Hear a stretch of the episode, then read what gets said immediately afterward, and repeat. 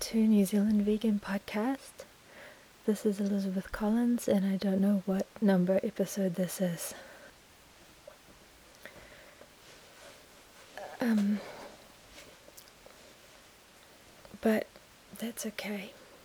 I'll, I'll I'll number it correctly on the on the broadcast. I'm supposed to be writing my thesis. Well, I'm supposed to be asleep, really. But it's been a really rough few weeks, and um, I'm going to do a podcast. This podcast is not going to be everyone's cup of tea, but I think it's important to talk about because there are others out there who are going through similar things. And I know that some people will be able to relate to this. In fact, I definitely know. I'm friends with some of them on the internet. So, this podcast is going to be about my cat. Her name is Jebby. Um, I have blog uh, posted about her before and lots on Facebook, and um, this is going to be a controversial po- controversial podcast. But I just ask you, just remember you don't live in my house and you don't know where I live or what the circumstances of our lives are, mine and Jebby's. So Yes, ideally, I want a big house with lots of rooms where I can keep her inside and, you know, have her happy inside. That's not how it is here. I have one room. Rightly or wrongly, you know, she goes outside. It makes me very anxious.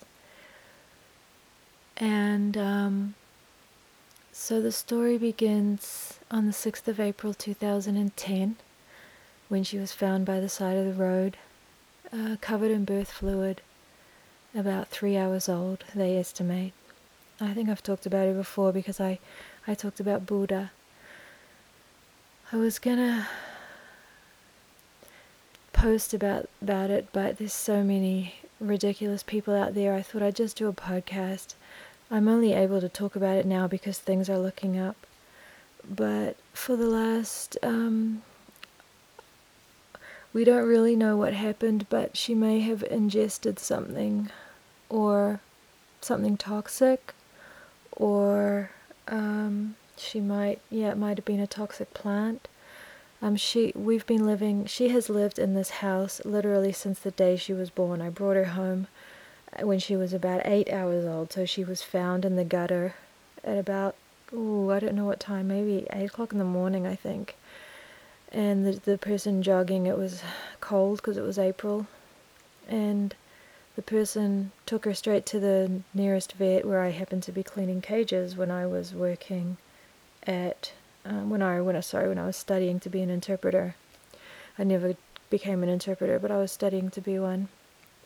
And so then I went to work that night, which was very rare for me because I normally just worked on the weekends and because I was in school, but it was like for some reason they needed me to come in.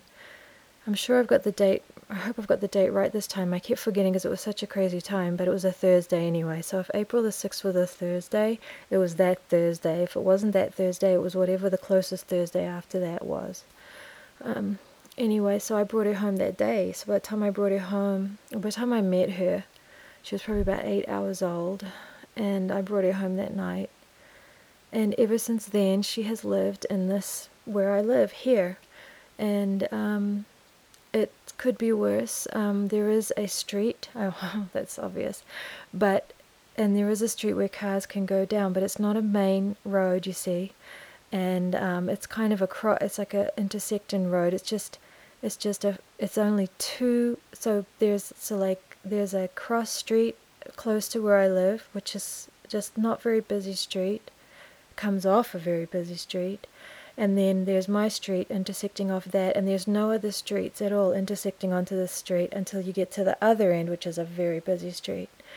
And I am very strict with her about going to the front because there's four flats, and the I live in a house that's a one story house, but it's been converted into four separate flats and I'm in the back, and there's a big backyard, a really big backyard here, which we're all supposed to share, but the people in the front, you know, they just never really come back there very much. And it's mostly just weeds and things, although I have done some gardening, but it's huge. Well, it probably, I mean, it's big, and there's lots of weeds, and, um, and, but there's all these fence lines, and then we're back to back to these other houses, and, you know, I used to come home. If, if she wasn't, so I was working a three minute walk from this house since the day she was born. I would come home on my morning break. So I get 15 minutes, well, it's supposed to be 10, but I used to take 15. 15 minutes in the morning, my lunch break, and 15 minutes in the afternoon. So I always wanted to keep her close because when she was, she used to go so far, you know, along the fence lines and stuff, and there's dogs and there's other cats and, and there's, you know, toxic things which I you know, you don't really think about that as much. And um, and um, this is going to be a really long, rambling podcast, but I need to do it because I've been going crazy. So, um, what was I saying? Yeah, so I, since the day she was born, because I kept her with me, you know, anyone who's raised a newborn kitten, it's like a newborn, any anyone, you have to feed them every two hours, and she was very, very malnourished because I had to feed her cow's milk formula because that's all there is for newborn kittens. There was no surrogate mother around. I even con- I think I contacted uh, these cat rescue places, and um, they just couldn't help me. They said that we've got no surrogate mothers, and so I had to feed her this kitten formula that you can buy from the supermarket and pet stores, and it's it's um, because cows are the animals we mostly exploit for milk products. That's what it is, and is bad enough for humans, but for a little kitten, they try to water it down and they make it as you know because it's just so you know it's just too much. And she was, I mean, she was. I can't tell you how small this cat was and still is. So she was very, and I didn't know what I was doing. And I mean, I did work at the vet and I was going there. So let me think. Yeah, they helped me a lot, obviously, because they gave it to me I went to work. I had no idea what was. I went to work to clean some cages that night. Like I said, I never usually worked in the evenings, let alone on a Thursday. And they said, Elizabeth, there's something for you in the last cage on the left. And I just thought, there's something for me in the last cage on the left. I had no idea what it could be. Maybe something to clean up, maybe vomit or something. I don't know. And I opened up the cage, and this tiny, tiny, I mean, I thought she looked like the size of my thumb, shrieking, shrieking kitten was just she was this newborn kitten, and um, and they they showed me how to feed her with a syringe. She was so small that you had to feed her with like a syringe, like what you give medicine with, and um, and they said to me, they said she's gonna die, but just do your best, but she's gonna die, but you know, you're the you know none of us can take her, uh, so you have to take her, but don't get your hopes up because she's she's gonna die and she fought and fought and she was very sick because I didn't know how to do it properly and I would keep aspirating her. So I would feed her wrong and she'd have little tantrums desperately trying to get the milk. I was tilting her head too far back. I know that now when I look in the photos. And she would cough and splutter and gasp and I think I'm killing her I'm killing her. Because of course I was online reading and they're like you can't get it into her lungs you can't get it into their lungs they'll die.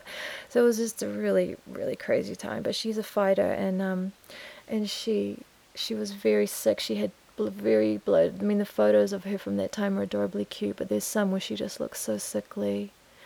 Um, her big bloated stomach, you know, all of the just all the terrible distension from the cow's milk, you know. And then I had to, and then she got um, constipation, which can kill her. So then I, you know, of course I was consulting with them all the time, and they were helping me, and they said, okay, you have to give her this, and so I gave her this, and then she got this diarrhea, was that can kill her. I mean, she's still she's a few days old or a couple of weeks. You know, they don't get weaned till about four weeks. So I was desperately trying to get her weaned. I could not wait to get this kitten weaned because it was just so traumatically bad for her body.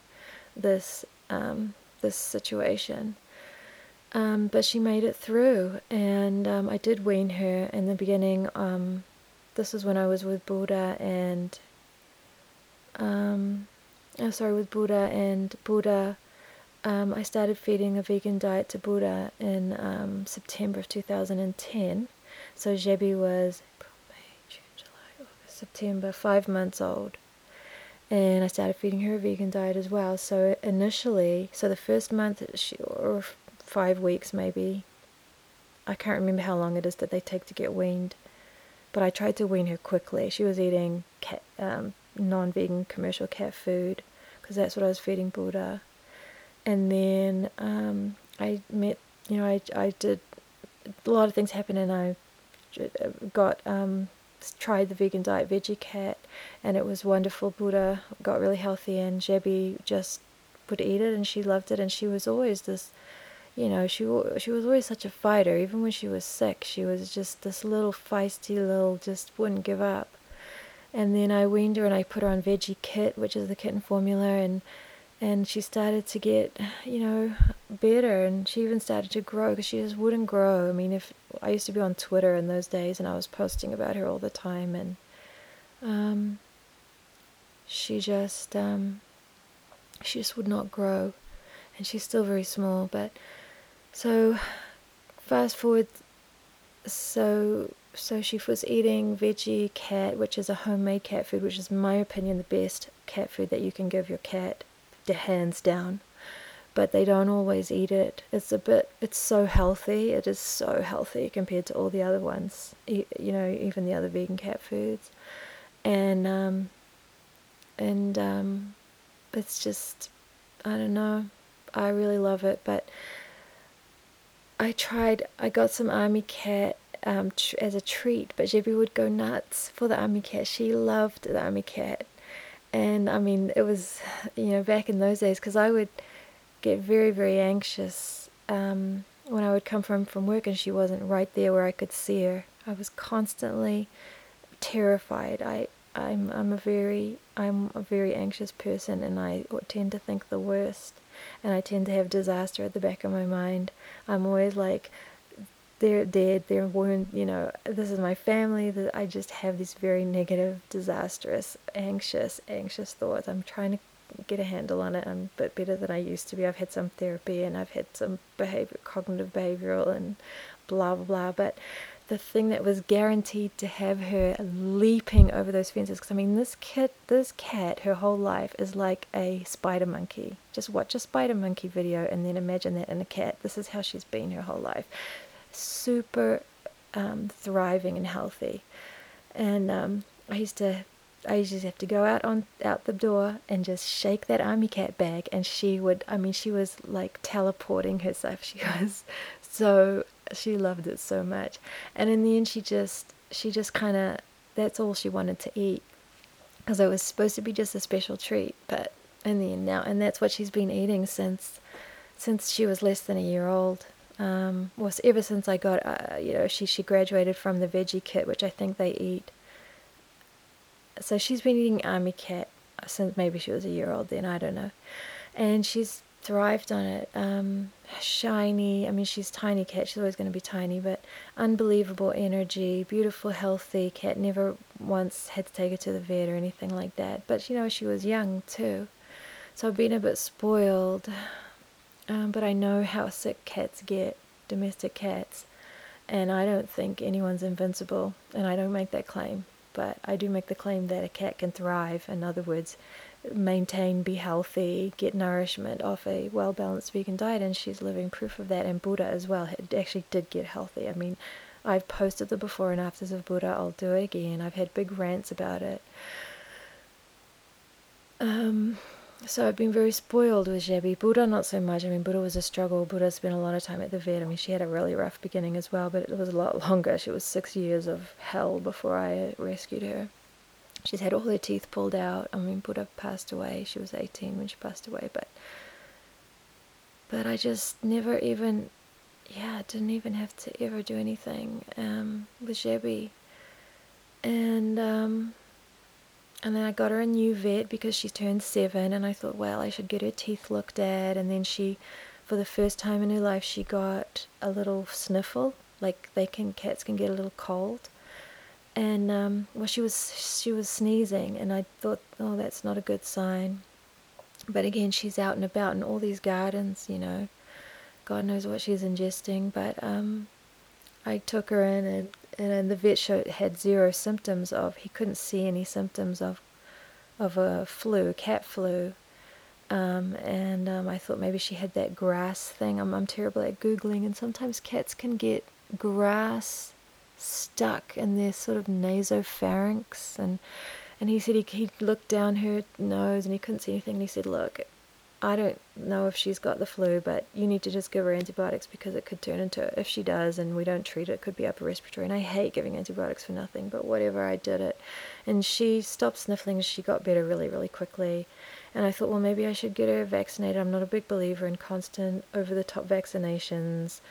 Um, I've talked to a lot of people about it. Um, I don't get my cats vaccinated every year. She got vaccinated when she was young. She got her booster shots when she was young, and that was it. So um, I thought, right, I need to find a vet I can trust because of this cat, she's going to get old and and anything can happen anyway, and I need a vet I can trust. And I've worked at a vet, and let me tell you, I do not trust vets. I do not trust them, and I refuse to let them take my cat into the back room without me being there. I will not do it. I will not do that. Um, so I finally found this vet um, and I was like, I want to get her teeth looked at, and I want to talk to a vet who's sensible about vaccinations and doesn't want to vaccinate the hell out of her. And I found this amazing vet, but she was very ignorant, and there was a big fight about the whole vegan diet thing, and it was just so silly because I take Jebby in.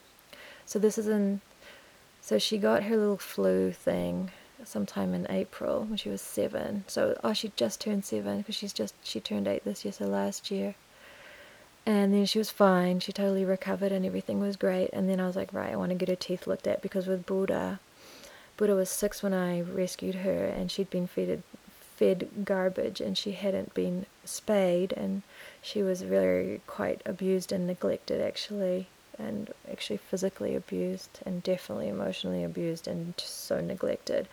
And her teeth were, I mean, she's had terrible problems. Um, she had big you know, to Buddha had so many teeth out, and I was like, oh, it's so hard because, you know, you want them to be healthy, but then you put them under general anesthetic to get their teeth cleaned. But because Jebby was seven, and I just didn't want her teeth to end up like Buddha, so I said, right, I need to find a vet, and I heard about this vet from a woman who had a cat who had kidney failure, and this vet kept her cat alive in a comfortable, you know, good life for until the cat was 21 years old with really great care. And I was like okay that sounds like a good vet. And she's like-minded like me. She doesn't like this over vaccinating she's very sensible. I said I really I said I'm not opposed to vaccinations. And the fact that she got the little flu even though she recovered so quickly um, and it really never got that bad because I have seen cat flu. I worked at a vet for um, almost two years um, as a cleaner, and I have seen some things, um, and um, terrible things, and um, so this vet was uh, like, yeah, I'm really. She said, look, and I told her I don't trust vets, and she said, good, you shouldn't. That's why I work independently because I can't deal with the veterinary situation. And we just, the more I talked to her, I was like, this is the kind of vet I want. And she said, yes, I do think you should vaccinate her again. Let's do it. But um, I'm not going to give her such and such vaccination that they give here because I know that it can have um, toxic, very bad side effects, and it's I've seen the results, and it's caused cancer and da da da. And so she said, "Listen, I have this vaccination regime that I trust. It's not a yearly regime. I'm not a you know not into that, but let's do it. And she had a look at her teeth, and her comments were, her teeth look amazing. You know, still still dirty, but they look great. You know, you're doing a good job. Her fur is so shiny. This is the youngest looking cat. Oh my god, she looks like a kitten. She's so healthy. Her mucous membranes are so gorgeous. Her muscle tone, her little heartbeat. She's so wonderful, so wonderful. Um, and I was like, this is going great. But then comes the kicker, and she said, what do you feed her? And I thought, well, I, I don't want to start out by lying, so I told her I fed her a vegan diet and um, Ami Cat, and she just, it was like a switch went off. She said, oh my god, all of a sudden, this really incredibly healthy specimen might have been taurine deficient, and I had to go see an eye specialist, and you can't feed cats a vegan diet, they'll die. And I was like, she's seven years old, and you just said she was one of the healthiest cats you've ever seen, and what, what gives? So she, um, she refused to treat her unless I went to an eye specialist which cost $200. I mean, I hate to talk about money. That's all we ever talk about with animals is the money. We don't do that with our children, so I want to stop that. It's a habit that you get groomed into, but it was an unnecessary stress for Jebby. But she said to me, I mean, there were so many things about this vet, and I was like, if I can just get through this, maybe I can educate her. Let me let me go through the crap, and let me go through the garbage, and deal with this. Um, situation so that I can hopefully reach this vet who's so open minded in so many ways, and then the next person behind me is going to come through because more and more people are going to feed their cats vegan diets and have to deal with this rubbish, and we're still at the beginning of that. Um, and I mean, not there's lots of people who've been doing it for decades, and there's been food around, but we're still it's there's more people going vegan. That's the bottom line.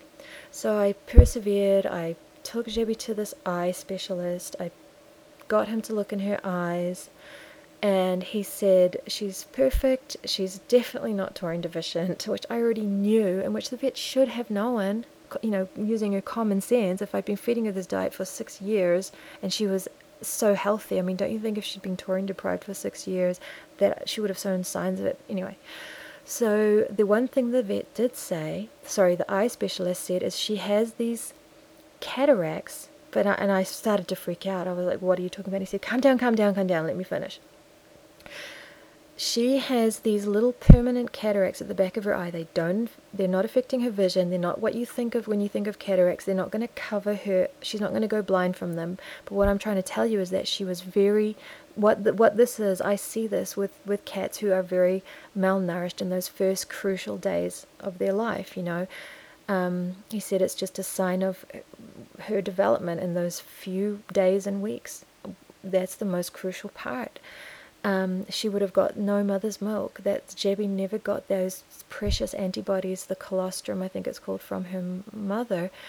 I doubt she got one suckle because she was covered in birth fluid. So, in my mind, however Jebby ended up in the gutter as a newborn kitten, either her mother was a feral cat who gave birth and then moved the kittens I don't know how she ended up in the, the, she was literally in the gutter, like by the side of the street. So maybe a human threw her out. You know, maybe a cat had kittens and a human threw her out. But for her to be covered in birth fluid, umbilical cord still attached, in the street there, either the mother was trying to move her and dropped her, or we don't know. Jebby can't tell us, but there's just no chance she got any mother's milk. So that means that her immune system's probably quite compromised. But I've never had to worry about it before because she's never ever been in a fight or gotten a bite or gotten anything serious happen to her. But the vet did say, the eye specialist said that. He said, no, he said, look, all the fears that this other vet has are unwarranted. She's perfectly fine, but I just want you to know that I see this sign. And so when the other vet saw that, she said, okay, um, good to know. And we moved on. And I sent her information. I sent her the article that was written by Andrew Knight and all of them, which was a very honest article. I mean, it's not about being irresponsible and just feeding your cat whatever. And it's not about, you know, if the cat isn't thriving on a diet, you need to take responsibility and change that diet, whatever the diet is. Um, it just so happens that she just was doing so great. So I had to fight for her, for us, so I could keep trusting this vet she got blood tests done and everything was perfect, except for these two proteins, which the vet said might be because of her um, development as well. We don't know, but she wanted to do another blood test. But she, the vet freaked out and she's like, "Oh, this is really bad." And then I looked online and it was really bad. Like if she had had these protein levels, she should have been a very sick cat. And I also read online that a lot of times this blood test, because um, what happened is Jebby got her teeth cleaned, so the vet was like, "Yeah, you know, her teeth look good. You've done good, but we should clean them. Um, we definitely need to clean these teeth. It's been seven years without being cleaned, so we did that. And at the same time, she took bloods, and um, the blood results came back very quickly." and they were all perfect except for these proteins, which are very, very important. And of course, I was posting about this on Facebook. I'm going to talk about that later because I'm going to rant and rave. But in the meantime, I'll just say I was posting about it, and then I, when I was looking up these proteins, I was like, well, this isn't good because um, uh, I can't remember the name of them. I'll have to go back and look at it again. Sorry, I should probably look it up. Um, but uh, it just and again it didn't seem to co- it didn't seem to coincide with everything because this is a really crucial thing and she would be very very sickly so um, one thing i did read um, in a couple of places was that oftentimes if the blood tests are rushed this is often if it doesn't like these results are unreliable. So those particular little tests can be very unreliable. So you should redo the bloods if you see this anomaly because all the rest of your bloods were great in these one results which is this thing which they say can often be unreliable. Um, so i was like well maybe it's that and the vet said let's test her again in three months and i said that's fine and um, and the vet also said i don't she said it could be if this is the the vet never entertained that. I never broached the thought with her. Don't you think that because it doesn't at all correlate with anything else, that maybe the blood test was like it says sometimes a little bit unreliable, and those on those proteins, and we never talked about it because um, the vet just said I'll test her again in a few months. Um, and she also did say to me, um, this could be her baseline because she's had such an unusual. I mean, it's very rare I believe, I don't know. There's lots of people who rescue kittens who are experts, but from what I understand, it's very rare for a literal newborn who literally has had no mother's milk, who was covered in birth fluid. Um, it's it's rare for them to survive um, from that stage. It's it's just such a crucial. They're just, you know, and she did say to me that maybe you know this is an unusual cat um, in terms of her up you know her basis. I mean even you know, most kittens at least had some time with their mother, at least 24 hours, you know, to get some of that milk. So she just said, I'll test her again and we'll have a look. And if that's her baseline, then that's her baseline. Maybe she just has unusual blood. But we never did test her again because I took her back and the vet just said she's just so healthy and and the vet doesn't want to take blood from her without putting her under general anesthetic again because she has this thing about that. So there's good and bad. And she said, "Let's let's just not worry about it. I'll see you again in a year." And um, and on we go with our lives. Until three weeks ago, um, where uh, she started to get this um, cheilitis on her lips, which is this irritation of the lips. Humans can get it too and it's like a chronic infection. And there these new cats moved in behind us in a new house, and they're Manx cats. They would have been bought, they would have been bred, they're, they've been sold, they're bred, and they don't have tails and they're huge. And things started to get rough for her because she's she's always been this crazy weird cat that other cats don't know how to deal with because of she's just had this really crazy life with me and she's just doesn't I don't know. So I hear her shrieking because there's cats all around and they're running into each other. And she shrieks like a banshee, and I'm thinking she's getting killed. And then she comes back without a scratch. And the vet said to me, she's just freaking them out. They don't know what to do with her. She just is like this shrieking little ball, and she doesn't behave normally. She's what she's saying to me, is what I imagine. So she's never gotten into trouble except for this one time she had a scratch big scratch deeply down the top of her nose, which healed. Big nasty scratch. But other than that, she has never had a scratch on her. And then around September, she got a scratch under her nose next to the fur again and she had a scratch in her ear and I heard it and this and she'd been beaten up by this now he's growing. He's the ginger. There's two of them. There's a ginger and a tortoise shell, and they're very sweet cats, but they're turning into these enormous. They're huge, and Jebby was used to there being nobody living there, and that being her garden as well. Or if there were people living there, they didn't have cats. So now she's in her garden, thinking it's her garden, and they move in, and they're trying to, and she's in there trying to say, "Get out of my territory," and they're like, "Hey, we live here." So there's been some problems, and um, and I've been sco- and they've been coming over here and this is the, anyone who knows about this you know what i'm talking about. And i know all of you are sitting there saying keep her inside. Take her out on a leash. You don't you don't live here. So I, if, if you do that if you have a cat who lives inside and you have a nice you have a place big enough with more than one door to the outside i have one door to the outside um, and it's too late now.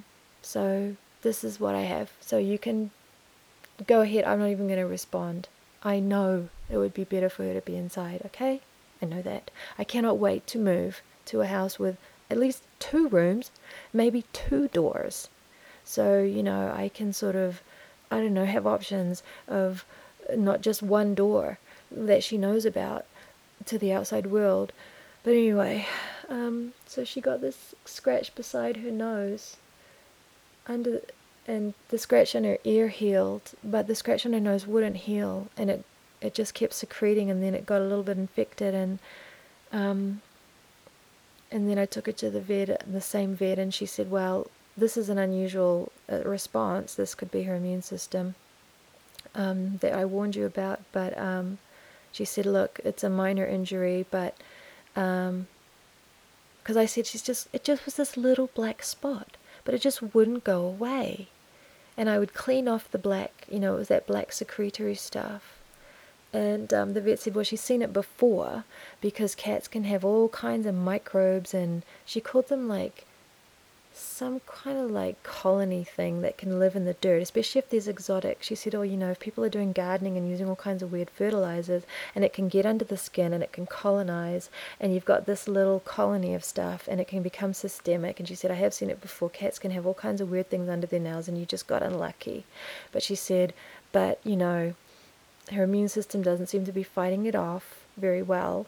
Um, it's not a major thing, but let's give her antibiotics. So that's the second time she had antibiotics, and I don't like that.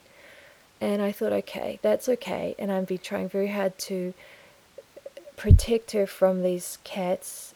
But um, when I, I used to live just up the road, I would come home three times a day, and I would come home five minutes after I, I was just always here and I would always bring her back and keep her close. So I, the first thing I do when I, the only reason I came home was for my cats. That was it. So I would come home, I was so lucky to live three minutes walk and I would call them. Buddha was so old by then, she's just, you know, but, and then I'd bring Jebby back and she'd bring her back to the house and then I'd go back to work and then it would be a couple of hours and she'd roam and roam and roam and then I'd come back for lunch and I'd bring her back and I was keeping her close and then I made this decision to go to university and all of a sudden, this kitten, for who for six years of her life, from the day she was born, I was there all day, every day during the day. I was always around. I was never gone for more than two or three hours at a time. I was suddenly gone five days a week from seven o'clock in the morning till sometimes six o'clock at night. And she didn't know what the hell happened. She didn't know what hit her.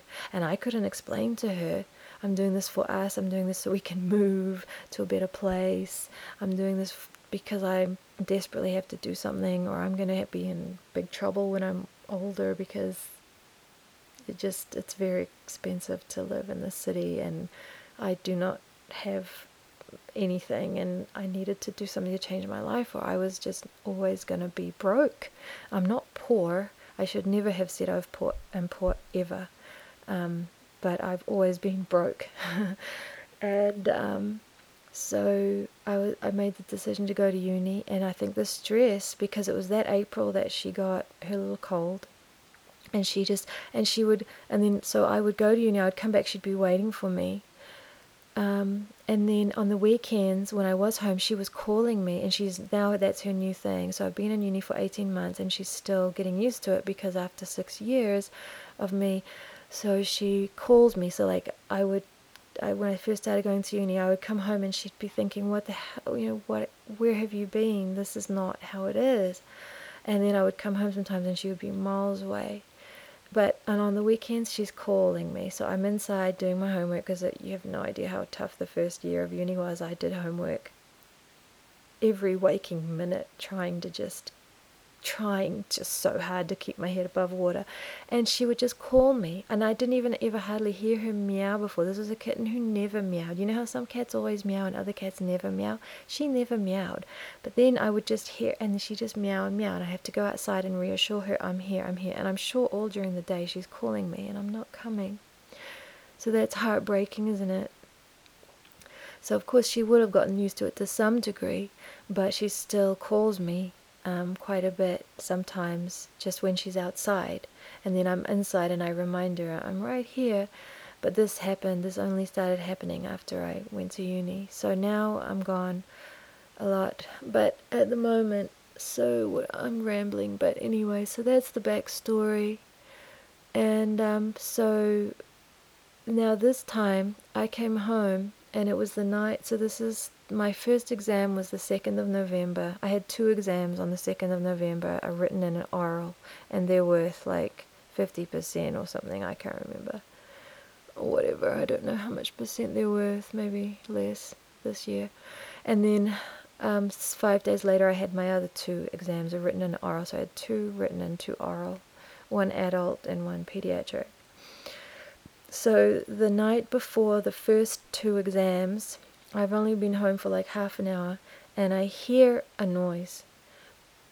And I go outside, and there is Jebby running for her life from this enormous cat. I mean, this boy who I have seen, I met him when he was a kitten because they moved here a few months ago, and that's when the problem started, and they started getting bigger and bigger. And Jebby would go over there because in the beginning they were kittens, even though they were the same size as her, and she would be like, "I'm the boss." Here, and he's now saying, You are not the boss, and I'm going to get you. And he got her a little while ago with his claw, but this time he was chasing her and he chased her, and she was running, you know, running for her life.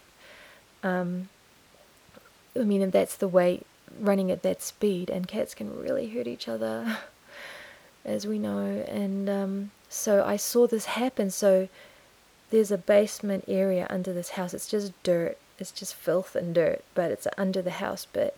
And there's a little entrance by this drain, and that's where Jebby goes in and out to her little, you know, to the underspot. So he chased her up the pathway. I saw him full tilt and she was just a touch ahead of him, so she didn't even have time to shriek or anything. He ambushed her and he went after her and she ran. She ran under the house and I saw this, so then I'm like the mother bear, right? I would never hurt a cat, but I will scare the crap out of them to get them to make them feel very unwelcome and I charged. And then, of course, he's trapped now because he wants to chase her. Well, she's now gone under this place where he's feeling a bit vulnerable because she's now, you know, he's in a vulnerable place trying to crawl through and expose his face. So the best, what I probably should have done is backed off and he might have run home. But of course, I ran at him. So what did he do? He runs under where she is. But I know by now he's worried about me. She knows I'm there. She knows it's me. So she's doing whatever she needs to do to get away, and I'm like on him, but I can't move under there. So I scare him away. I get an umbrella and I open and close the umbrella, the big umbrella, and he's scared of that. And then I chase him, and then I get the water pistol and it doesn't work, and I'm splashing, and then finally I get him away. And I'm thinking, I hope he didn't hurt her. I hope he didn't hurt her. I hope he didn't hurt her. And um, when I get upstairs, Jebby's inside and she has a scratch on her nose, a big bloody scratch. But that was all. One scratch on her nose, and that was it. And I thought, thank God, I didn't see any sign of any bites. She's never had a bite, touch wood. Buddha had a bite or two, but she never did. And so I said, okay, this is bad, but I was here and I've scared them. And she only has a scratch and i was thinking I, at least it's not in the same place as the other one because this is the cat with the really because they're doing all this gardening. These people they even had people with chainsaws and stuff. They've really done this huge exotic garden but this is the new people who moved in who, who own these two cats who got them. And um, so i thought okay she just got a scratch on her nose. She's fine but then two days, so then I had to go, you know, to study because I'm, I'm trying to study for my exam. Worried about her. I clean her nose off, you know, bathe it with um, apple cider vinegar, diluted, very diluted. It's a good um, sort of thing to treat wounds with, and, and it was fine. It was a little scratch. It was right on the top of her nose, so it wasn't in that awful, weird place, sort of in the fur, right in, in the ridge next to her nose where the other problem was. And I'm like, okay, and then a couple of days later, she starts to get this inflammation on her lips. And um, and then it just won't go away. And then I'm I, I did say to the vet, it's that same it's that same black stuff again, like what she got the last time he scratched her. And um, and the vet says no, and and I took her in and and she said no. She said, look, stress is a real really do not underestimate the stress. And I was like, of course I don't. Imagine how I would feel if I had to watch my back for like uh, someone who wanted to physically assault me. I mean, I do that, but not. I. It's not as imminent as it is, or possible as it is for her. I mean, as a woman, you do walk around with that, just making sure that you're safe, or you try to, but it's not the same. And I don't, there's not a lot of assaults in my neighborhood. I'm lucky where I live, so it's not the same. But, um, she this inflammation and then we're trying to figure it out because I said, Well, did he scratch her on the lip this time? And the vet said, Look, this has nothing to do with that. It's a coincidence. This is some kind of we don't know what and it's like she got something on her and she licked it off and the vet and I said, Well, could it be all this new garden stuff? And she said, Look, we don't know what it is. She could have so we don't know we didn't know what was going on with her. She just had this inflammation, this cheilitis on her lips and it just wouldn't go away. And um, and she lost. She was losing weight, which is a very bad sign. And um, so that was second of November was when she got attacked, and then a couple of days later she started to get this black stuff and I've seen the black stuff, they get sort of black stuff before, but this just turned into this big thing. And um, I got scared, and um, the vet said, Well, I don't want to give her antibiotics because she doesn't like to give antibiotics. She said, This, she said, This, I think you need to see the skin specialist. So there's a skin specialist, but she's impossible to get an appointment with. But anyway, the last three weeks or however long it's been has been terrifying because my cat has been sick. And it's not her diet. She has she ingested something or something happened to her mouth and it's been very scary because it wouldn't heal and then she started to make oh here's another thing so fleas there's another joy of having an outdoor cat. So she, I thought it was fleas. So this all happened at the same time because I was, I had taken her in for a treatment because I felt like she had lost some weight. And I just to the vet, and she started to act like she was getting fleas, and I'd give her this. I hate flea medicine, but I, she was due for a flea medicine, but I was like, well, I've got a vet appointment. Let me just ask her. And the vet said, look, give her flea medicine. You have to. Um, because Jebby does this thing where she'll attack her own tail. You can never see fleas on her, but the vet reckons she's got quite a strong flea allergy, and she said it's usually the healthiest cats who react the strongest, the the ones who don't get bitten and they get one bite and then they go crazy. Um, so I thought, okay, this is a flea thing that she's gotten around her mouth, and so we gave her, you know, I gave her her flea meds, and then the vet and I said, do you think it's a flea allergy? And she said maybe, and so we tried this other stuff, um, this Comfortis, which is this really strong flea stuff, and it made her vomit. The vet said 50% of cats vomit on this and can't have it, but you must try it. So we tried it and she vomited. And then um, the vet said, Well, I'll give her some prednisone, which is a steroid. And I'm thinking, Oh, a steroid. And then her lips just got so much worse, and she was smacking her mouth in a really uncomfortable way, and it was uncomfortable for her to eat. And little did we know, but she was forming an abscess in her mouth, which my mother's cat died at the age of 10 from a sudden abscess that turned cancerous in her mouth. She went from a healthy cat to dead in a very short amount of time, and it's this thing that people paint their decks with. This is the, the usual suspect, or the thing that they thought it must be. There's this thing called wet and wash or something that people paint their decks with in New Zealand to protect their wooden deck, you know, their outdoor patio from the sun, because the sun here is, you can't imagine how strong the sun here is. And cats ingest this, they lick it, and it just cellular damage is immense. And um, people don't think about those things. And she even told me about one cat she was treating, and she had given the cat an anesthetic, and she was going into the mouth, and the cat, half of the cat's or part of the cat's tongue fell off into her hand. Can you imagine? That's from this toxic stuff. So we don't know if that's what happened to my mum's cat, but it was very, very sad. She was only 10. And so I didn't know. So I had taken Jebby back to the vet, and the thing we're doing is colloidal silver. Colloidal silver is a homeopathic treatment which the vet wanted me to try and I was supposed to be going to uni because my exams are now over. So this was all going on all through exams, and then I'm supposed to dive into my thesis and do my thesis, which means five days a week I need to write this thing because it's due in three months, and I feel like I am. It's a complete fiasco. I don't want to talk about my thesis. It's turned into a fiasco, but I have to do it. I have to do it. So my trip, my thing that I do is I go to university every day because that way I work and I do my job. Whereas if I'm at home, I get distracted. But I suddenly realized I can stay home. I don't need to go to university. I can work from home because JB needs me. And I need to be piling this colloidal silver on because it's kind of helping, but it's very, because the vet said it'll work with her immune system but in a slow way. She's, I don't want to take a sledgehammer to her immune system, she told me. And she calls antibiotics like a sledgehammer, and I agree. And she didn't want to do that. The steroids, she said, was fine. It was such a small dose, but I feel like the steroids were bad for her, and I'll resist ever giving her steroids again.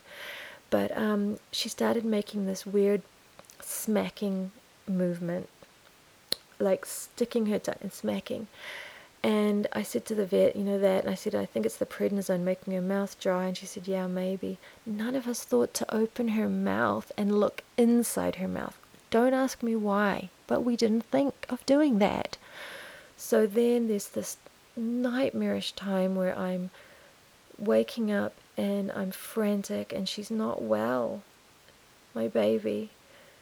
And I'm piling on the colloidal silver and it's helping, but it's just so slow and the, and I've made an appointment with the skin specialist, but I actually have a part-time job which I just started. I work every Tuesday all day and it's a brand new job and it's actually the job that I'm going to have when I graduate. I've actually got a job already lined up. I know I'm so lucky and it's the same place. It's just that I'm only doing one day a week just because they offered it to me and it's a bit of extra money and boy have I needed it because my savings was pretty much gone and then all these vet bills.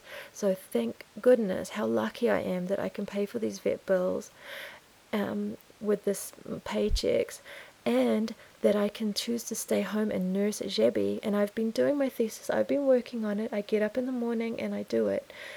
But I will not stop I will not stop until she's better and I have been so scared and um, so then so then last week so I made another vet appointment because I had to the only appointment the skin people had was a Tuesday and the vet and I have to work Tuesdays and the vet said and it was so close I couldn't get the time off. So the um and I was a bit hesitant about going to another vet who was also ignorant and who would have the same like default position that it was diet despite the fact that she was you know I just didn't want to go there and also I was a bit scared about the money, but I could always borrow the money, so that's fine. But her appointments are like three hundred dollars. I'm not kidding you. But um, so I made the appointment, but then I said I really need to go back to the vet. In the meantime, I just needed to have a look. And the night before we went to the vet, which was last Sunday night, which was a week ago now, I suddenly remembered my mum's cat. And now the lip, the colloidal silver, which is a you put it on topically, and then the, they also told me to put it in her water. The people who sold it, and I checked with the vet, and they said that's fine. And um, and it, it, was helping. There was improvement. It was just so slow. And she stopped doing the lips, this sort of smacking thing, and she was eating a tiny bit better. So I was like, she's getting better. But I suddenly thought of my mum's cat, and I opened up Jebby's mouth, and there it was, an abscess on the roof of her mouth which I think was really bad. None of us looked at it and was getting better by the time I found it, but my heart sank to my toes. And so the next day, I had this appointment that I already made with my vet because the skin doctor, I didn't have an appointment until they're so busy. They're so super specialists and they're only open a few days a week, and you can't get an appointment with them. So if it's an emergency, forget it, you know. So I'd already had this appointment. I took her in and I said to her, I found an abscess. And Mm, this is when everything changed. My vet was like, oh, no, no, no, no, that changes everything. And I said, I can't believe we didn't look in her mouth before this. And she was like, I know. And I said, but I really think the abscess was really bad and it's getting better from the colloidal silver because the whole situation of the lip smacking is like when you, has anyone ever burned the roof of their mouth really badly? And then you do that thing where you, your tongue goes up to sort of try to nurse it and then you pull your tongue away so I think she had a bad abscess, which we didn't see, and then it started it was starting to resolve very slowly with the colloidal silver. But then we found the abscess, and the vet said this is a very very. She tried not to scare me, but I was already scared, and she said, "Okay, this is not good." And I was saying, "What is it? Is it was it the fleas?" Did it? And she said, "Look, we don't know. We don't know what she's up to when she's out there." And she told me every time she, I, uh, she comes home, she said, "Let's just get through the spring. Let's just get through the spring." She's like, Have you lived in this same place? And I said, Yes, but they're building this new garden, which is the this is the the fence behind. This is the garden behind, and I'm actually going to go and knock on their door as a friendly neighbour who's met them before when our cats have met, and I've sort of talked to them and said, you know, I'm just going to say, look, my cat's been sick. How are your cats? Because can you imagine if they had tiger lilies? Does everyone know that tiger lilies can kill cats? And um, so, and I know everyone's listening's like, just keep her inside. I know that. I know you're thinking that. Okay, I know. Just, you'd have to come here and be in our shoes. You'd just have to come here if you want to understand that. I'm not going to say anything other than that. I would love to keep her inside. But, um, and maybe when I move, if I get enough money, I will be able to without her stressing out and going into a massive decline from depression and stress because I've had indoor cats. I know cats are very healthy and happy inside. I'm not saying they're not, but you'd have to come and see where I live. She'd go crazy. But um anyway, so we found this abscess and I said, right, now we, and she said, right, I'm sorry, but this, she said, look, the colloidal silver is great, keep it up, it's fantastic, but I now I'm going to give her antibiotics because I'm not going to mess around. And I was thinking that we should have been giving her those last week before the abscess started, but never mind.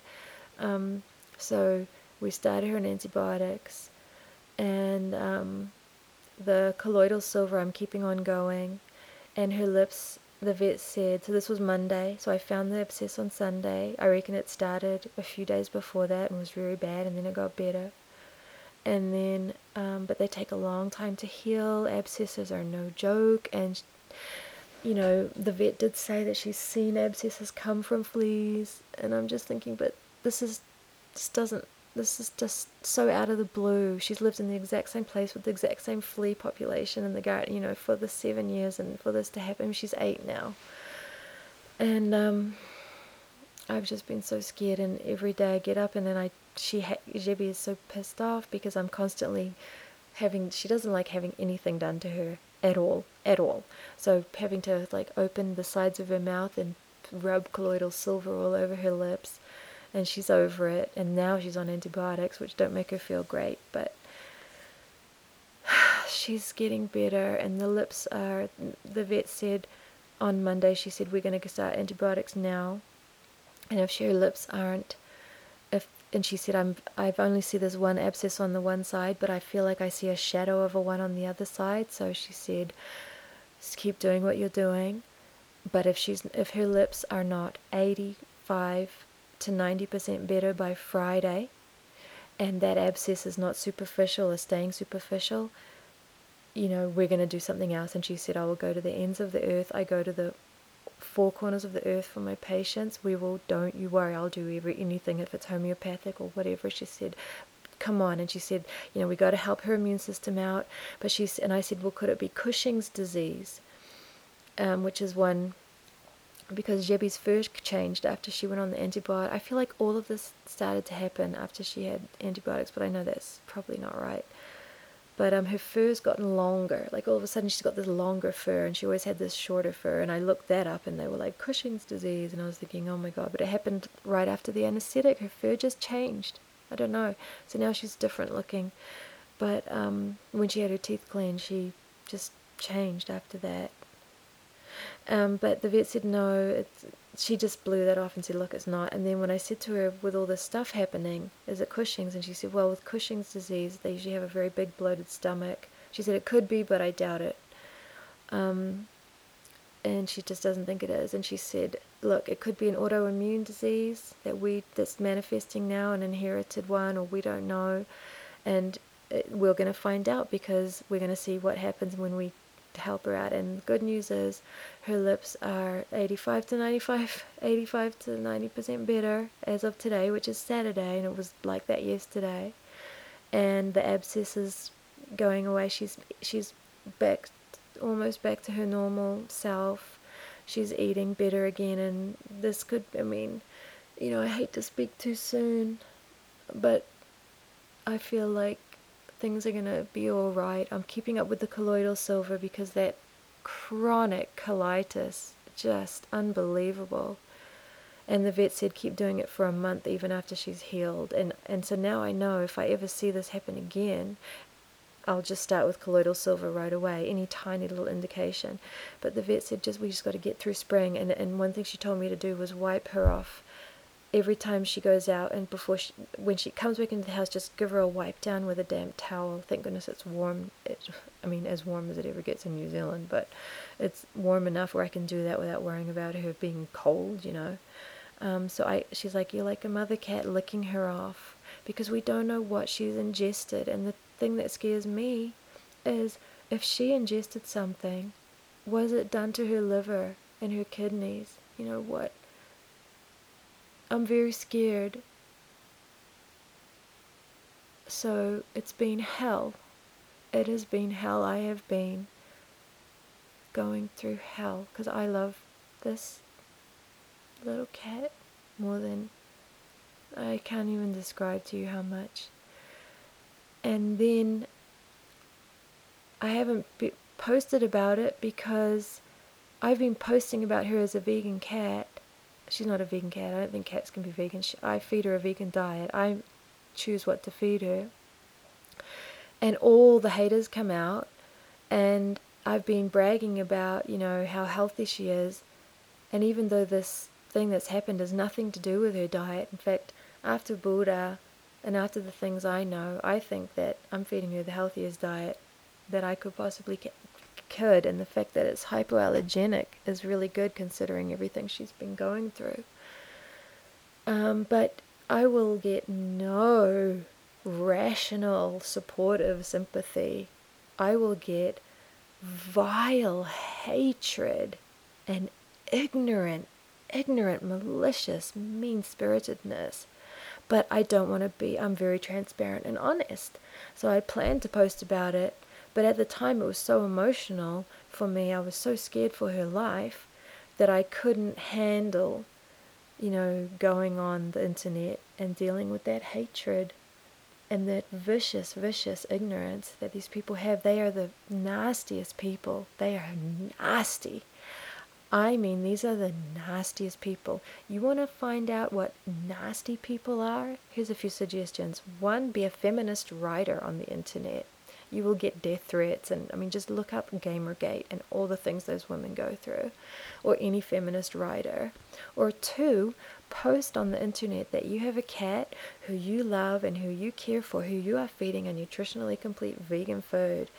And I've never, like, you know, domestic cats get sick and there's all kinds of crap out there. It's a dangerous thing. The best thing to do is to keep your cat inside. I know that. So do it if you can, okay? But um, I made this choice and now I have to live with it um, in the meantime. And, you know, all the time that she's been, you mean, you'd think that she was, you know, if you had seen her, you would have just thought, she just looked a little bit skinnier than normal. And but other than that she's fine. But i know my cat she was not feeling well. She was still running and going outside and things but she just wasn't the same cat. And now she's starting to go back to how she was now if i never told anyone that she'd been eating a vegan diet since she was you know a few months old or a year old or however old she was when i started feeding her a vegan diet seven months old or whatever it was i can't count um, I would get sympathy and love from everyone, non-vegans, you know, everyone. Oh, your baby, you must care about her so much. You know, if I, even if I was feeding her Fancy Feast, which is like, or any of that commercial cat food, I mean, that stuff is poison. I don't know how, it is toxic, horrible food. it's all bad, all of it. Commercial vegan food is not, I mean, it's they do their best but to me the best food if you can if you can get your cat to eat it Vegecat, the homemade stuff there's four different five different recipes you can try um, do it if you can. It's just hopefully your cat will eat it. Some of them find it too bland, you know, they're used to all of this processed crap. Even Jebby, who was raised, you know, on it, um, she just loved the Ami cat, the crunchy, crunchy treats. But anyway, it's I've been going out of my mind, and I had no one to turn to, because, I mean, that's not true. I have people in my life who care, and and the vet's been great, and my mother's been great, but I sometimes when some like your worst fear is happening or you think your worst fear might be happening you're too scared to talk about it because then you have to face it um, the reason i'm able to talk about it now is because i feel like things are getting better um, you know things are a lot better than they were a week ago and they're a lot better than they were two weeks ago and um, I know if I posted about it, there would be lots of people who would come and support me and defend me against these unbelievably vicious trolls who I just block anyway. It's very hard to find a genuine, genuine sentiment amongst them. They are the nastiest, nastiest behaved people I've ever seen, apart from the people who go after um, females online, women writers. I mean, though, they're, that's as nasty as it gets, believe me. Um, and um, but I will post about it when she's better, and I'll talk about how we don't, you know. And then I'll also get all the attacks from people who say, "Why do you let her go outside?" And you know, that's a tough one because I know they're right. Um, but the others, they can just go straight. yeah, I'm not interested. But anyway, I wanted to talk about this now that I can, now that I'm feeling a little more sane. I've got a thesis to write but I'm so lucky at that that that right now apart from Tuesdays I can stay home all day and keep an eye on her and wipe her off with a damp cloth. The vet said let's just get through spring when all the pollen and all the crap or whatever it is has died down because that's what she's thinking maybe it was that and we don't know. But it all it was all coincidental. Right around the time she started having the flea reaction, and then I tried the different flea medication. She got attacked by the cat, and I was gone. And by the way, for two solid weeks up until then, I was gone seven days a week studying because I was studying at university because um, I was desperately trying to be productive, and I'm I don't have a good I don't have an ergonomic workspace at home. It's a very unhealthy um, setting. I don't even have a proper seat or a proper desk or anything. So it's you know it's just not a healthy physically place to sit and I was studying like eight hours a day. So I was gone for 14 days straight because I studied all through the weekend. So the two weeks leading up to exams, the two weeks of the two exa- of the two separate exams, I was gone, you know, Monday to Monday, and I was gone, gone, gone. And I feel like that is also a problem because she was in a dangerous situation and she felt abandoned. And the vet said you can't underestimate how much stress can affect anyone. And I was like, well, of course it can, because that's what it does to us. Stress is a killer. So all of this stuff happened, but it was all coincidental. And she got attacked by, oh, because I got home two days before the attack that I saw. Because this is a cat who, despite being a crazy little thug, thinking she's going to go around and be everybody's boss, never got a scratch on her except for one scratch on her nose, which I thought the our the cat who lives in the same building as us, they hate each other, but they've managed to sort of stay out of each other's way. I thought she, she might have done it. This was even before the new cats came along, and it might have just been one of those. They have very little space to maneuver because their cat doors face each other, and oh, if you only knew. But so I'd come home. So two days before, so about maybe maybe you know five days before the attack that I saw, I get I get home and Jebby has a big, big bloody scratch on her back paw, on the top of her back paw. And you can see this big streak of dried blood in a weird place. And it looks like so she was running. So imagine you're running and somebody reaches out and scratches the top of your foot. So you're running and your foot is lifted up behind you and somebody takes a knife and slashes your the top of your foot. It was like that. So it was a claw, it wasn't a bite. And I thought, "Oh gosh, is that my neighbor's cat Arnica because simultaneously, my neighbor was hospitalized, and I had to look after Arnica. And Arnica literally lives in, on the same, like our doorways, because we live in the same building and now we share the walls. And I've had to look after Arnica quite a bit because her mom sometimes has to go to hospital. And that was another stress for Jebby because Arnica will start to try to adopt me and come into our house and freak out because her mother's not home and she's feeling abandoned. I mean, these are the joys of domestication, everyone. You can't tell them what's going on. You can't say, Arnica, your mom's only going to be gone for a few weeks. She hasn't, you know, and so all of this was happening, all this stress, and I was gone. And so I thought Arnica had scratched Jebby's foot trying to chase her in the cat door and getting her while she was vulnerable, like her back end was sort of half out the cat door. So that was my thought. I was like, oh, things are ramping up now because Arnica's starting to lose it because her mom's been gone for a couple of weeks, and that's when she starts to really lose it. I mean, I'll just wake up and she'll be on my doorstep and just crying and coming in the cat door, you know, because she's freaking out because her mom's gone and she doesn't know because we can't tell her that she's coming back. So all of this stuff happened. But so there was a big scratch on her foot, but I think it was this grey, just ginger, this ginger Manx cat who did it, and looking at this situation. And I think Jebby was still going into their garden and he's chasing her away. So my worst fear is that he's coming over here and trying to retain this territory, but I'm certainly letting him know that that's not cool. But I have a suspicion that Jebby was doing what she did before and going over there and saying, hey, this is my garden, and he's, he'd had enough and chased her away. That's what I hope. And so I hope she never goes anywhere near there again. But so yeah, she had this big deep scratch on her foot, and that healed, and that was fine. But it's it's been a rough time. But this has been, you know, so so my worst fear, you know, it's my worst fear, is that something's gonna happen to her or that she's gonna get sick, and I'm gonna lose her.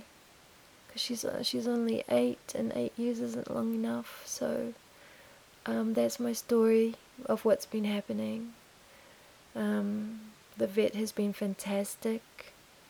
Um, she hopefully will be more. You know, I think that she's learned, you know, that cats can eat a vegan diet, that's one thing that happened, and she's not attributing any. She hasn't even mentioned Jebby's vegan diet because it's nothing to do with her diet. What's happening to her? But if I went online oh, it would just be a field. It would just be a freak show, and I can't deal with that right now. I'll wait till Jebby's all better, and then I'll post about this. But I'm going to post this because they can. Tr- they nobody ever trolls my podcast. Nobody ever listens to it except for. I mean, the pe- the type of people who are the people I'm talking about, who are the nastiest trolls, apart from the ones who give feminist death threats um, they don't listen to my podcast. And so I know some people listening to this podcast will find this controversial in a few ways, and that's fine. You can have a discussion amongst yourselves or whatever.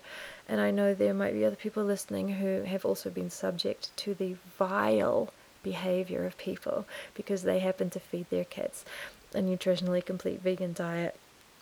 Um, and I know I've, because I've seen them go through it and I've tried to defend them, but I get very very short tempered with these ignorant people.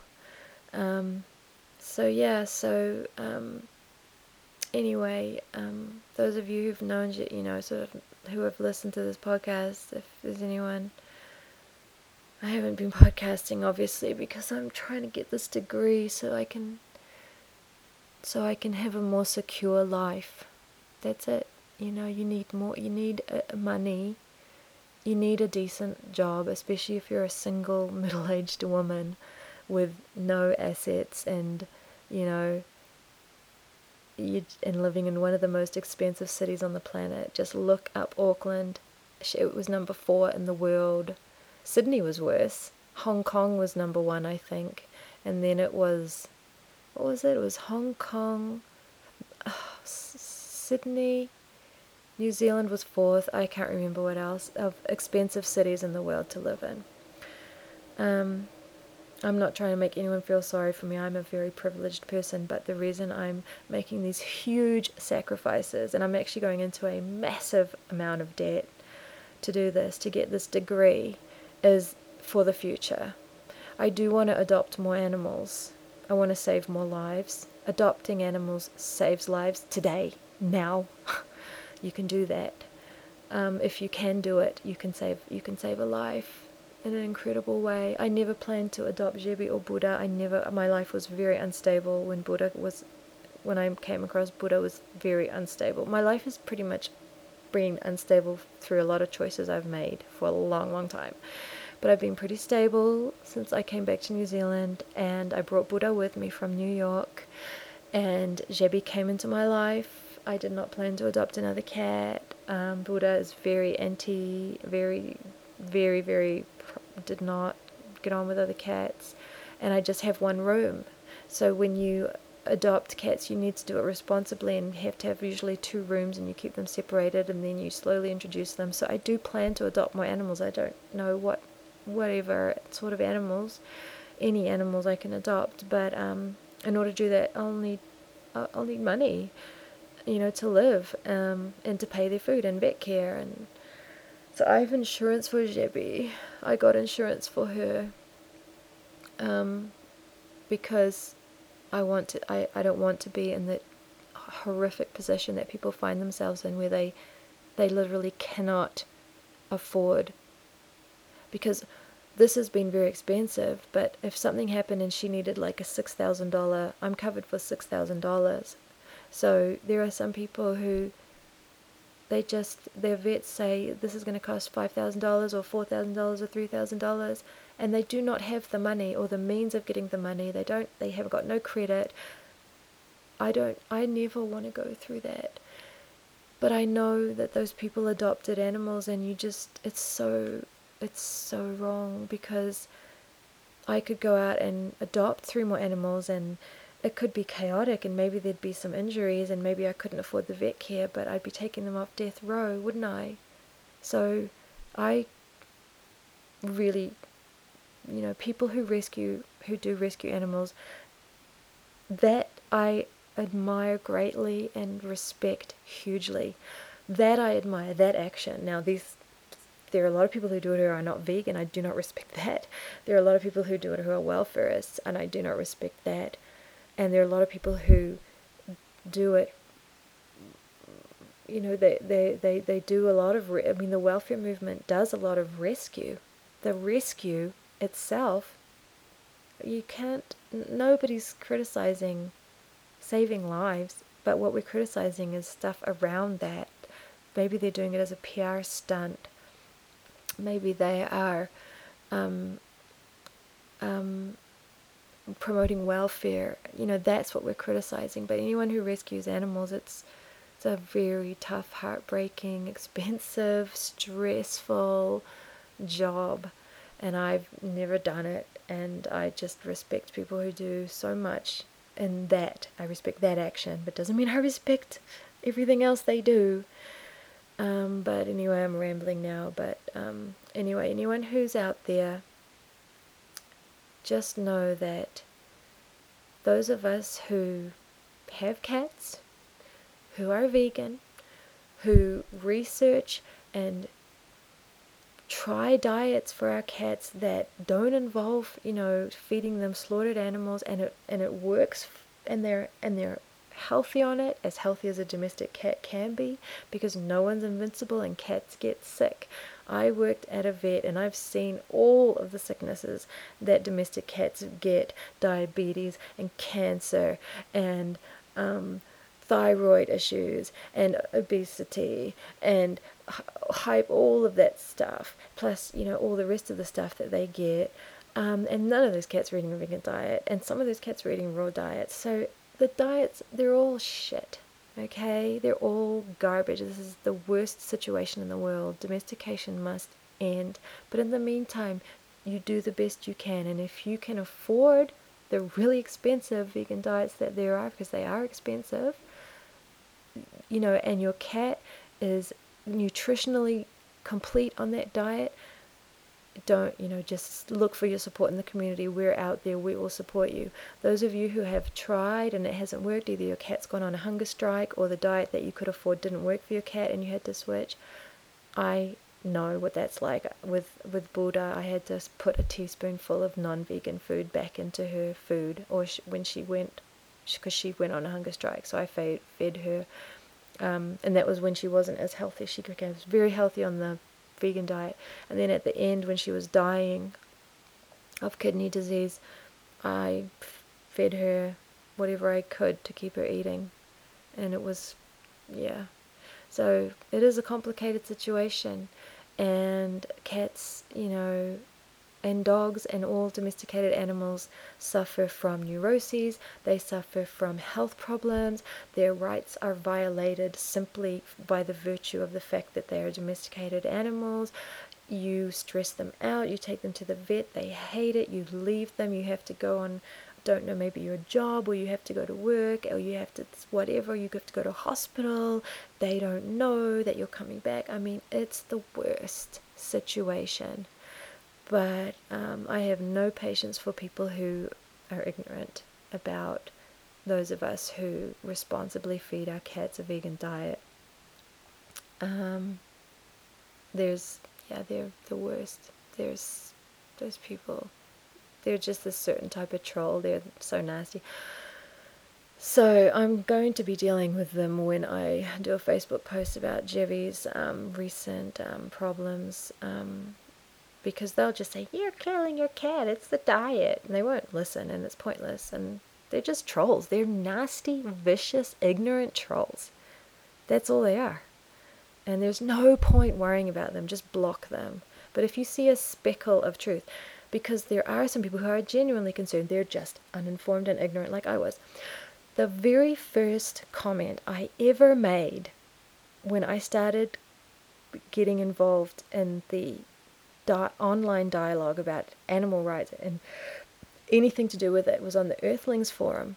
I had decided I was going to go vegan. I hadn't seen the film yet, the, the film Earthlings, but I was on the the um, message board. It was called right, no, the forum, and um, I had been reading all these comments, right, because I hadn't seen the film. I'd only seen the preview. I was I, I, was too scared to see the film, but I went on the forums and I was on there for ages. And I decided I was going to go vegan from that, from the advocacy on the forums. And I learned about Gary Francione on those forums. Thank goodness. But the first time, you know, there's so like I've been a lurker, so they are out there. They call them lurkers, like people who are reading your comments. I always remember them. But um, the the first comment that I actually put, you know, keyboard to paper, if you will, and and made a statement was to someone who was talking about feeding the cat a vegan diet, and I said, I literally was like, please don't do this. Cats are obligate carnivores. You know, I'm. I, I wasn't. I wasn't nasty though. I mean, there's a difference between someone who genuinely is concerned and who really believes that and thinks that it's it's, it's bad, to someone who to just these nasty, horrible trolls. I mean, they're the type of people who will troll feminists whose fathers have died and then do fake account in their father's names and pretend to be their dead father and then troll them and make nasty, nasty, threatening comments about them. This is the type of behavior I'm talking about.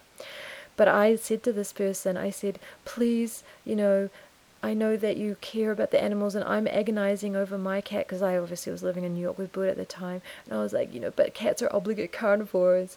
You know, that was literally the first comment I made. And then what did people do? Because they could tell that I wasn't one of these these nasty troll people. I was genuinely ignorant, and they talked to me about it.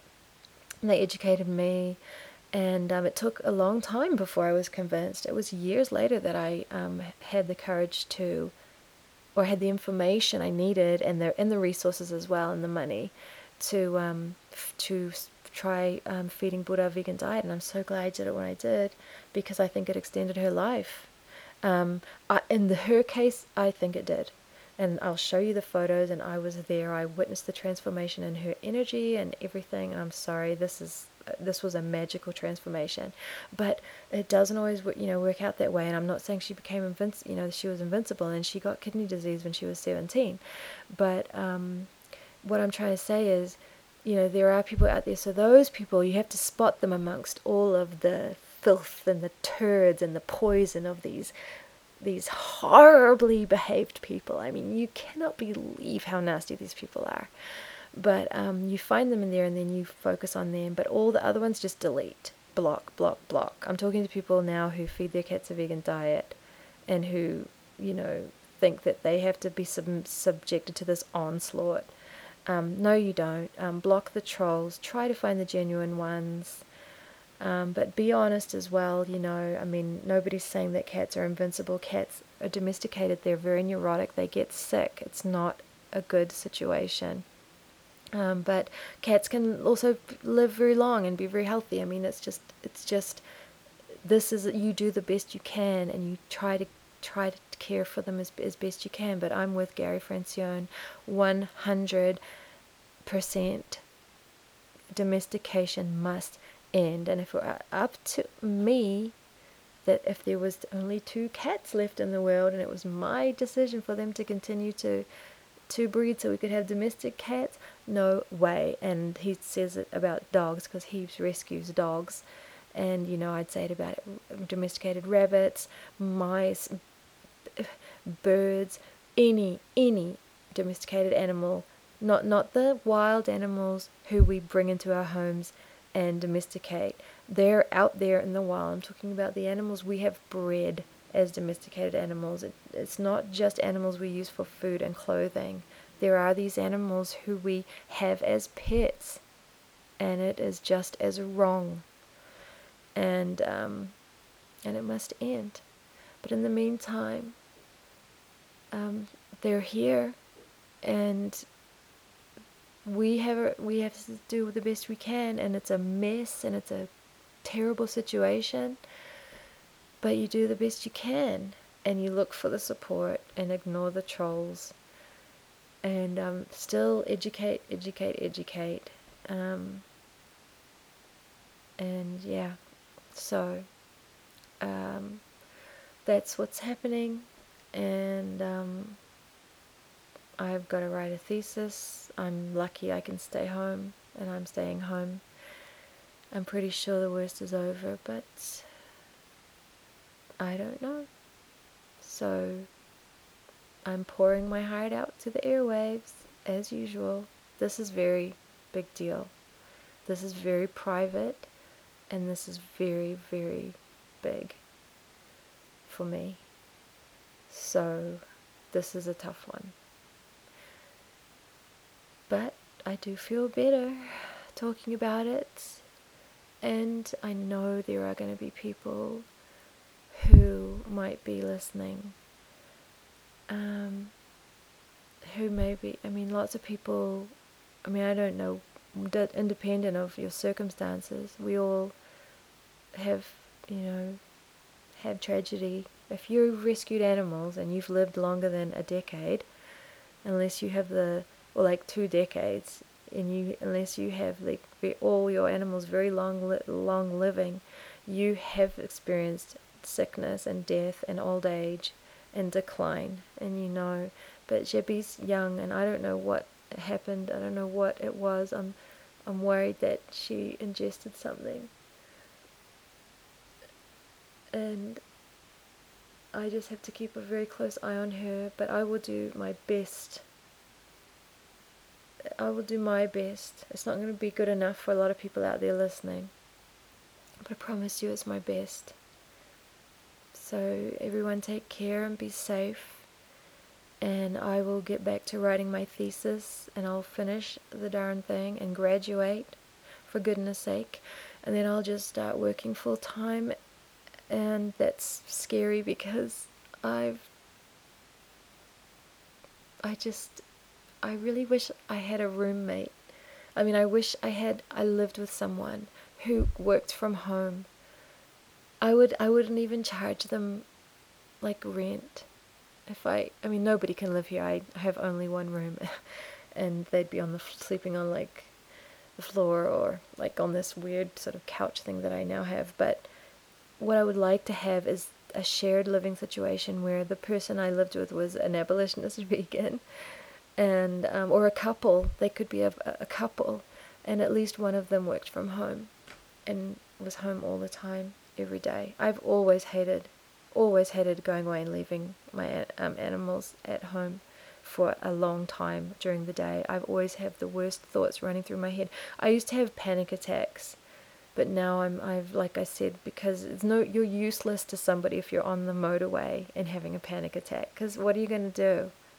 You know, it's not helping and it's not good for you. Stress is a killer. So I'm getting better, but I've always wished ever since, and that's why I loved. Like it was such a huge sacrifice to go to back to university, because one of the sometimes I do wonder if I made the right decision because I could still be at this job even though it's like the most stressful, low pay.